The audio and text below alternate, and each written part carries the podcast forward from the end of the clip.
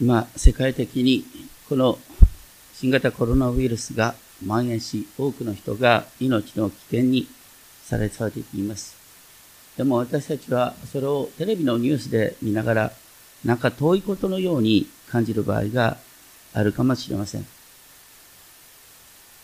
ただちょっと言っておきますが、最近のあの株価の下がり方、このね、数週間で3割下がる。でもね、ほとんどの人、いや、私株なんか持ってないからって思うでしょ？大間違い。あの、私に株買うお金なんかがないっていう人が一番これから困ったことになる。ね。というのは株価っていうのは経済の先行指標なんです。だからこれからいかにひどいことが起こるかっていうことを警告するのが株価の下落なんです。今本当に何かしなければっていうことなんだ。それを示しているのは、私たちの世界は、実は思っている以上に脆弱で不安定なんだっていうことなんですね。でも同時に覚えたいのは、そんな不安定に思われる世界を神様はそれでも保っておられ、そして駅に帰ることがおできになるっていうことなんです。今日読まれた8章18節からですけれども、さてイエスは群衆が自分の周りにいるのをご覧になって、向こう岸に行くことを命じたと書いてある。厳密に言うと原文にはですね、弟子たちに命じたとは書いてないんです。要するに、イエス様はここでですね、あの、お話をした後で、向こう岸、ガリラヤ湖の東側、多くのユダヤ人が負担はいかない違法人の地に、私は行く、準備をせよっておっしゃったんです。それがいつの日かはわからない。そこに、一人の立法学者が来て、こう言った。先生、私はついてきます。あなたがどこに行かれても、立法学者だから、ね、違法人の地に行くって言った時には、いや、そんなとこは行けませんっていうのが普通なんだ。ところがそれでもついていくって言ったことに驚きがある。それに対してイエス様はおっしゃった。狐には穴があり、空の鳥には巣があるが、人の子には枕するところもありません。これは、イエス様が多くの人を癒しながら、なお、苦難の道を歩むっていうことを示しておられる。前回やりましたが、この8章17節に引用されている言葉、それはイザヤ書53章の御言葉でした。53章3節4節にはこのように書いてある。彼、要するに主のしもべとしての救い主ですが、彼は蔑まれ人々からのけ者にされ、悲しみの人で病を知っていた。人が顔を背けるほど蔑まれ、私たちも彼を尊ばなかった。誠に彼は私たちの病を負い、私たちの悲しみようになった。それが人の子には枕するとこもありませんっていう言葉です。この言葉に立法学者がどのように反応したかはわからない。この鍵なんですが、21節で、新科学で、またって書いてある。僕はこれ、またっていうよりは、そこでって訳すべきだと思います。要するに、立法学者に向かって、人の子には枕するところもないんだよ。私についてくるってことは大変なことなんだよって言った。そこで、そこで、イエスの弟子の一人が言った。主よ、まずお許しください。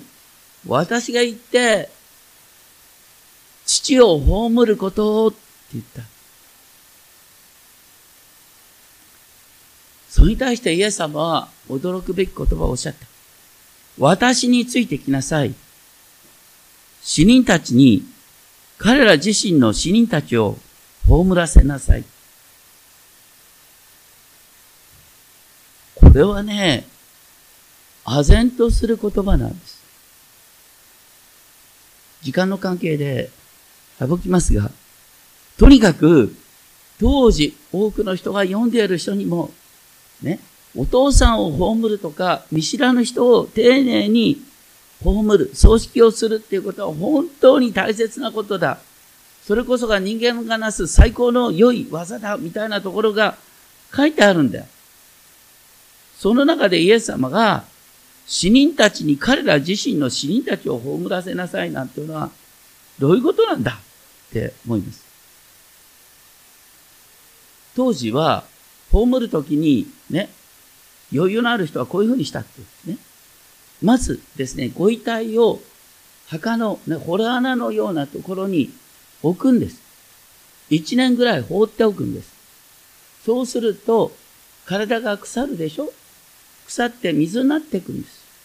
で、一年経ってから、ね、お骨を、ね、ご遺骨を、あの、壺に入れて、そして墓の中に置いとくってことです。だから、父を葬らせてくださいっていうことは、私がついていくのは一年後にしたいんですが、言わない。と受け止められた可能性がある。それに対してイエス様は、私についてきなさい。死にたちに彼ら自身を葬らせなさいって言ったときに、ここに皮肉が入ってるっていうふうに理解した方が面白い面白いかもしれない。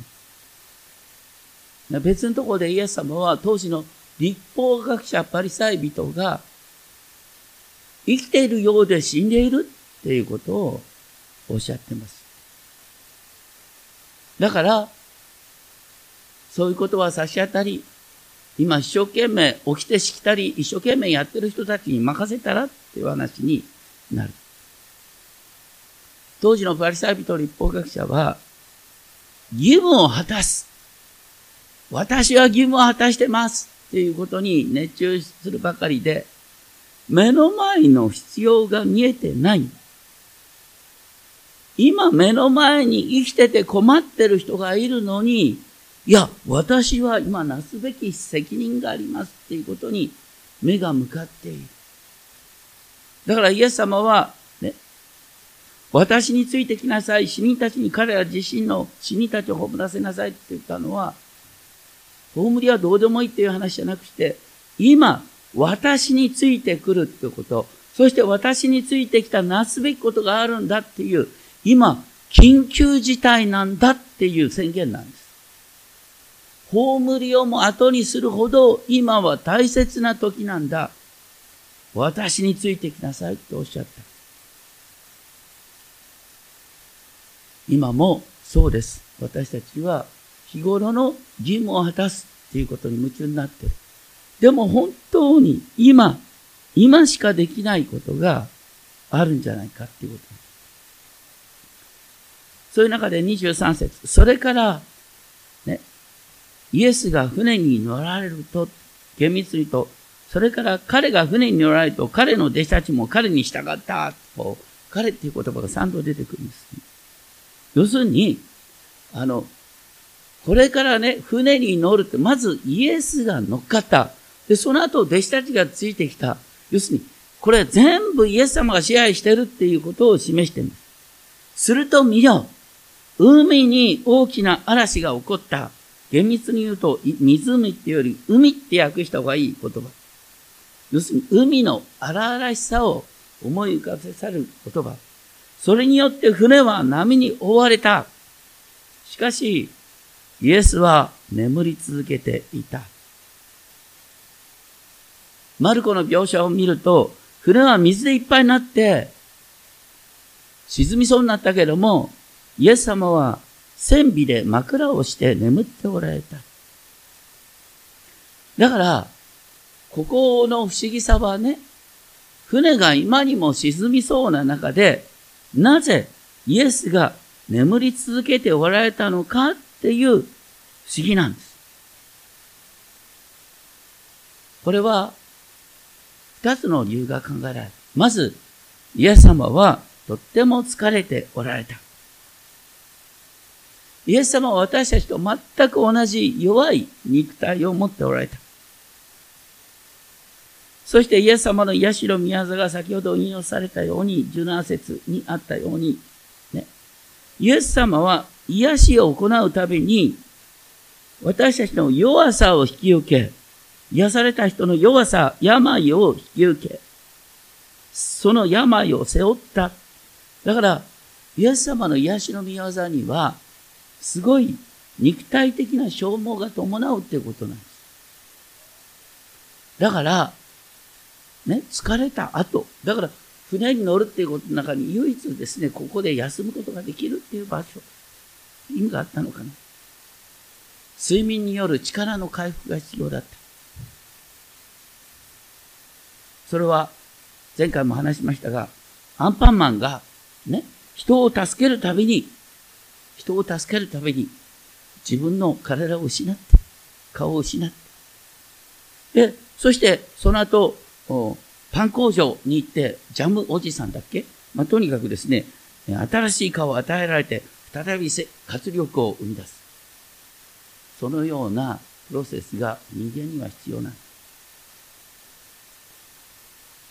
でも同時に、これはイエス様が父なる神への信頼のゆえに、平安のうちに眠っておられたと解釈することもできます。それは全然矛盾しない。肉体的に消耗している。だから眠る。でも同時に、父なる神に信頼してるからこそ、眠ることができる。とにかく弟子たちは、普通だったら、ね、その中で、よく本当にイエス様は寝ておられる、どういうことなんだろうかなっていうことをそこに思い巡らせばいいんですが、彼らはね、もう目の前の恐怖でいっぱいで、とにかくこれどうにかしなきゃいけないってそれしか考えてない。彼は近寄って、彼らを近寄ってイエス様を起こした。主よ、助けてください。滅びてしまいそうです。ね、死んでしまいますっていうよりは、滅びてしまいますっていうきつい言葉を言われています。マルコの並行箇所ではですね、弟子たちはイエス様を起こして言った、先生、私たちが死んでも構わないんですか？私たちを滅んでも構わないと言ってるんですか？要するに、弟子たちは自分の身の安全考えてるの普通だったらね、こう日本的な感覚で言ったらよ、あの、主人とかね、お殿様が今、ね、危ない状況だから私は身を挺してお殿様をお守りするっていうのが、まあ、日本人的な感覚だよね。ところが彼らはさ、自分のことしか考えてなくて、イエス様なんで眠ってるんだこういつも祈りが聞かれてるみたいだから、こういう時こそ頑張って祈ってよって、そういう感じだったのかなって思いますね。で、目目を覚ましたイエス様は、どうして怖がっているのか、信仰の薄い者たちと言った。この信仰の薄い者たちっていう言葉は、あの、奥の英語訳で、all you of little faith。ギリシャ語ではね、オリゴピストイっていう一つの単語なんです。オリゴピストイ。ね、これからね、ちょっと心配する。オリゴピストイとか言ってね、オリゴピストイって、信仰の悪いものってのはどういう意味で使われるかというと、一番有名なところは、マタイ6章の28節から38節のところ、6章の28節から30節のところでね、なぜお前たちは着るもののことで心配するのか野の花がどうして育ってるかよく考えてごらんなさい。こんなちっぽけな花さえ、いつ亡くなるかわからない花さえ、神様はこのように装ってくださるんだから、あなたのことをよくしてくれないわけがないでしょ信仰の薄い人たち。ですね。だからそこで言う信仰の薄い人たちってのは、怖がってること自体を責めてるよりは、ね、要するに、この神様の支配は、この花にさえ、野の、野の花にさえ及んでいるっていう、その、より広い視点で神様のご支配を考えましょうっていうことなんですね。だから、信仰が薄いっていうことは、あなたの視野が狭くなっているっていうですね、指摘とも取ることができます。ある方がですね、えー、先週おっしゃってたんですけれども、今回のコロナウイルス騒ぎのことを見てですね、いや、私はこんな時に信仰を持っていて本当に良かったと思っています。ね。それは、これを歴史の一コマとして見る余裕が出てるから、いました。キリスト教会は、この世のが、この世がパニックに陥るたびに成長してきた。古代教会では、教会が家に、家の外に放り出された伝染病患者を次々と受け入れることによって成長したって言われる。でもね、今これをやっちゃまずい。クラスター。なんていうことになっちゃうからね。だから今は別の知恵が求められるんだけども、実は教会は危機のたびに新しいことを生み出してきた。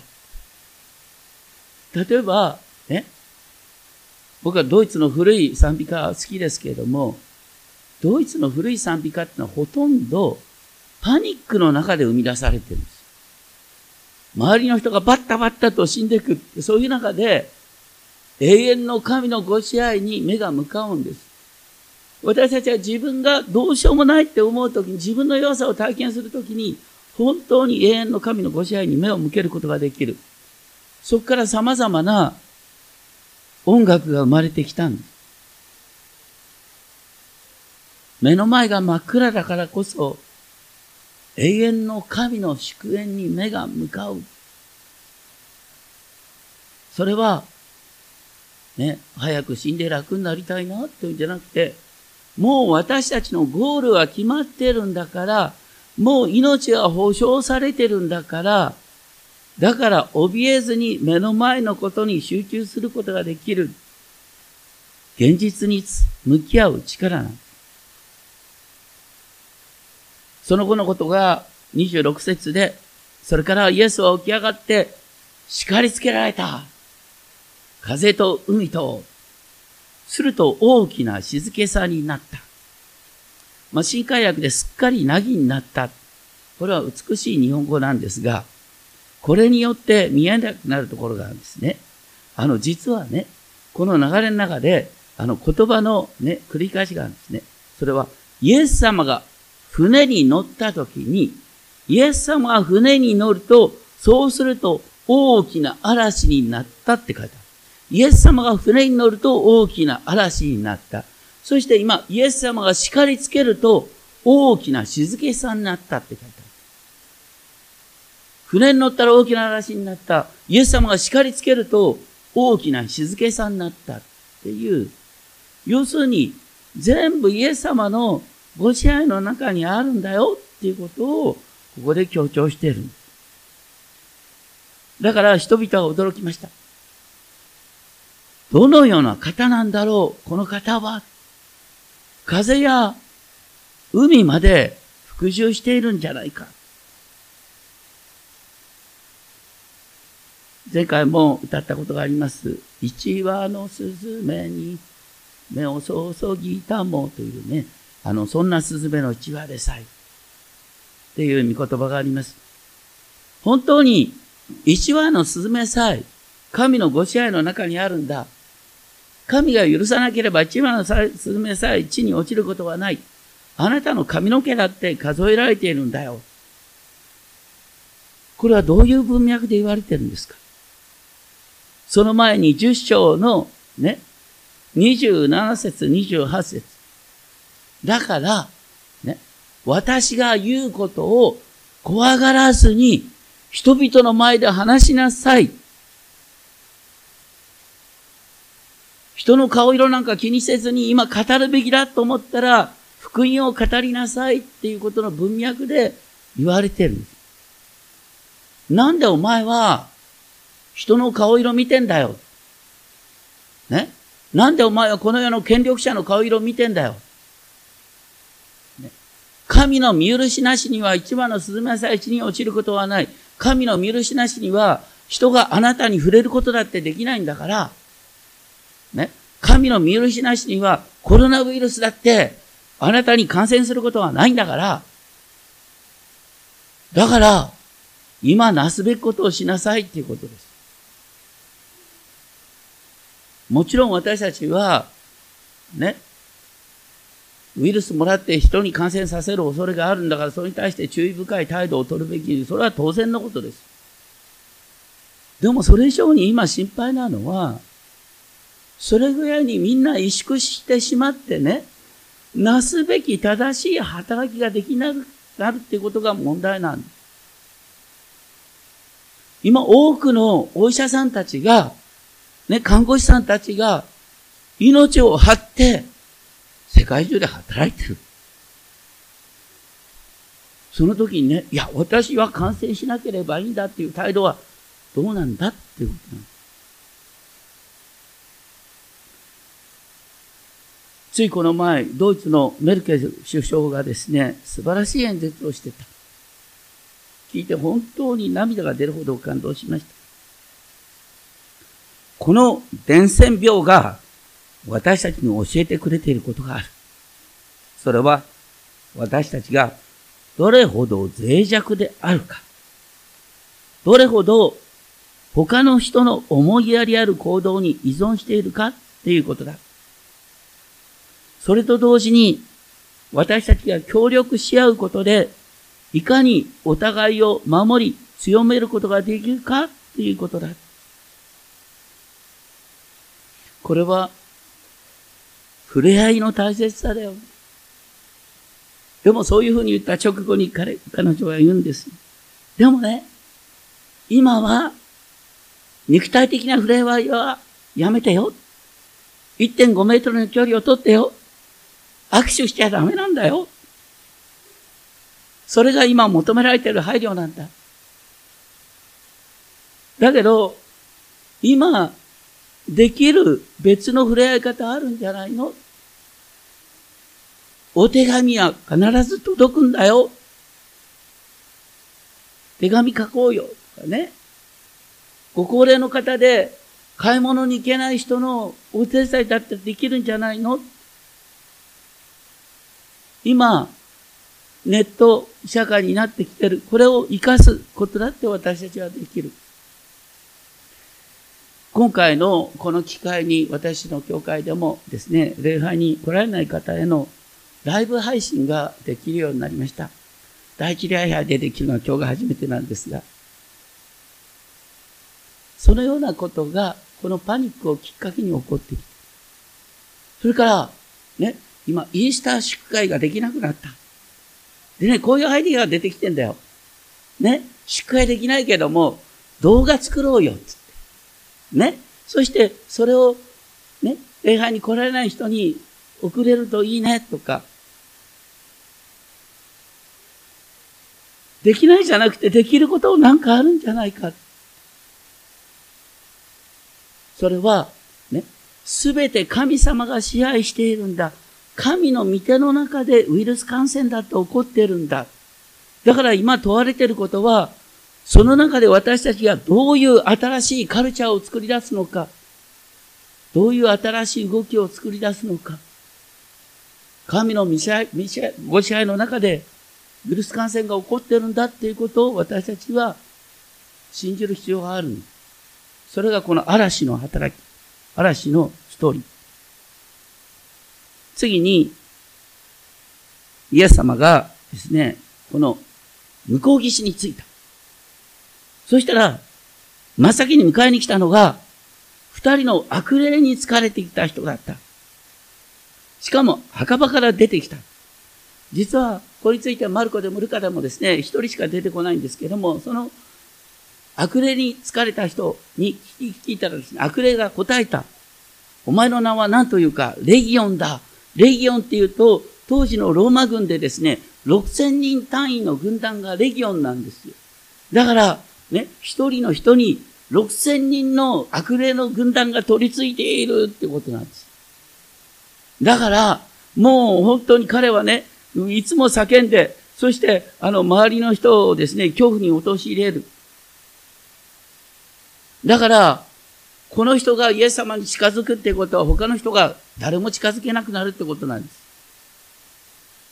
すると見よう。悪霊たちが叫んだ。神の声を私たちと何の関係があるのか。実はこのマタイの福音書で、イエス様を神の子って呼ぶのは悪霊が初めてなんですね。誰よりも悪霊がイエス様を恐れている。まだその時でもないのに、もう私たちを苦しめに来たのか？と悪霊悪霊を怯えながらイエス様に言った。そこで実は悪霊たちが望んでいることがあった。それは何かっていうと、この地に留まりたいっていうことだったんです。それが、マルコの福音書の中で出てきます。だから、ここで、そこから離れたところに多くの豚の群れが飼われていた。これも、あの、ね、理解する必要があるのは、ユダヤ人は決して豚は飼わないんです。豚を飼うのは違法人なんです。だから当時の、ま、マタイの福音書はユダヤ人に読まれてますからね。豚の群れなんか、はっきり言うとどうでもいい話。で、それで、この悪霊どもがイエス様に懇願したん。どうか豚の中に入らせてください。その背後には、ね、マルコ5章10節に書いてありますけれども、自分たちをこの地方から追い出さないでくださいっていう悪霊たちの願いがある。するとイエスは彼らに行けと言われた。すると彼らは出て行って豚に入った。すると見よ。群れ全体が駆け下りた。崖を下って海の中へ、そして水に溺れ死んだ。豚が溺れ死んだのはわかる。でも悪霊は溺れ死んだのかな？溺れ死んだっていう解釈の方が多いように思うんだけど、僕はそうじゃないように思うんだ。だってその後、見てください。ね。すると見よう。町の人々が全てイエス様に会いに出てきた。だって、普通だったらさ、イエス様はね、あの、こう、向こう岸に着いた途端来るのが普通なんだけど、みんなさ、悪霊に疲れた人怖いからさ、近づくことができなかった。で、悪霊に疲れた人が解放された途端、町中の人々がですね、イエス様に来たんですよ。でも、なんて言ったの？本当に晴れるや感謝しますって言ったのかそうじゃないんだよ。彼らは、ね、この悪霊に疲れた人が解放されて正気になったことを喜ぶんじゃなくて、豚が海の中に沈んで財産的な喪失を被ったことをこ、ね、彼らは恐れたんですよ。だからイエス様がいると、次から次と豚が死んじゃうんじゃないか。だからうちの経済が成り立たない。それで、だから、イエス様、出てってください。出てってください。私たちははっきり言うと、こここいつがね、悪霊に疲れてるか疲れてないとか、そんなことはいいんですよ。目の前の経済が成り立たないんです。だから出てってください。まあ本当にね、やっぱり今も昔もね、人間はね、目の前の人の命よりも、やっぱり自分のお金のことが気になるっていうのは、そうなんです。だから今もね、あの、ついつい、ね、こう、報道なんかでもね、本当に注意しながら報道されてるんですよね。本当みんな実は本当に正直なところですね、あの、目に見えない人の死よりは、ね、自分の生活のことが心配でたまんないんですよ。経済知ってる人は本当にそうだと思います。でもそれを口に出して言えない。どうしてだと思います？それはイエス様の福音が生きてるからですよ。ね？私たちは、あのね、ガダラ人のような人間ではないんだ。ね？ガダラ人は、こう、悪霊に疲れた人の癒しよりも、ね、自分の経済的損失のことを考えてた。我々は違うんだっていう感じのカルチャーがイエス様を通して広がってきてるんです。それ自体はとてもいいことです。でもね、同時に今気にしなきゃいけないことありますよ。だからといってね、ここで僕のような人間が、いや、経済的に心配なことがあるんですよって言ったらね、あ、先生、なんその病気よりも経済のことをいつも考えてるんですねって言ったら、はっきりあなたは愚かな。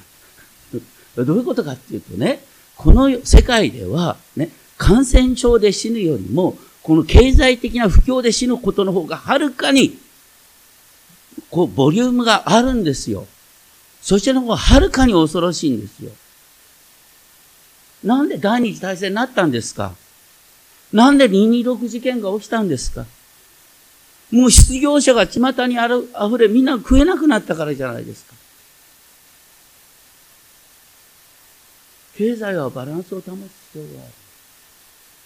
だから、ね、イエス様のお言葉が世界を変えた。本当にその通り。でも同時にね、イエス様が何を言っておられるかっていうと、本当に大切なこと、本当に今緊急に考えなきゃいけないことがある。それはある人にとっては経済的な対策なんですよ。ある人にとっては、ね、病人のお世話なんですよ。で、一人一人のやるべきことがあるんです。その時気をつけなきゃいけないのは、あなたはお金のことしか考えてない。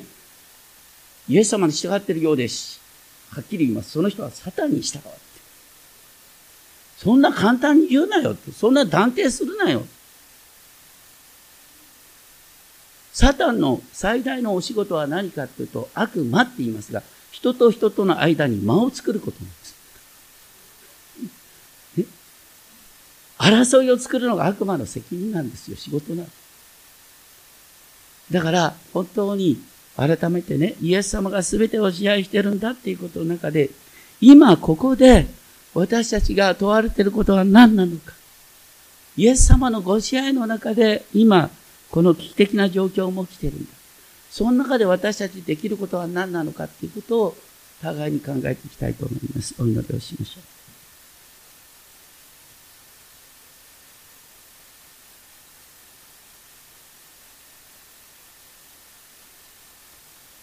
それぞれ静かに今自分が問われていることを何なのか考えてみまし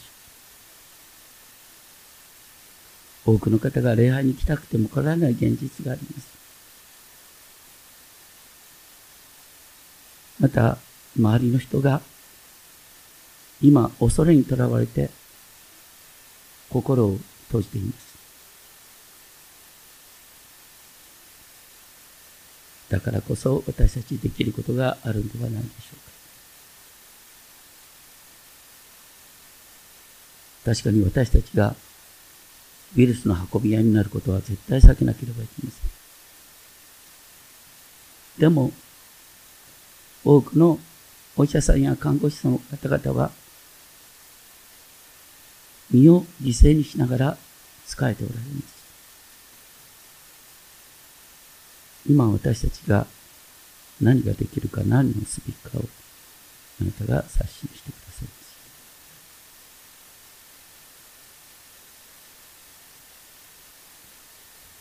尊き主イエス・キリストの皆によってお願いします。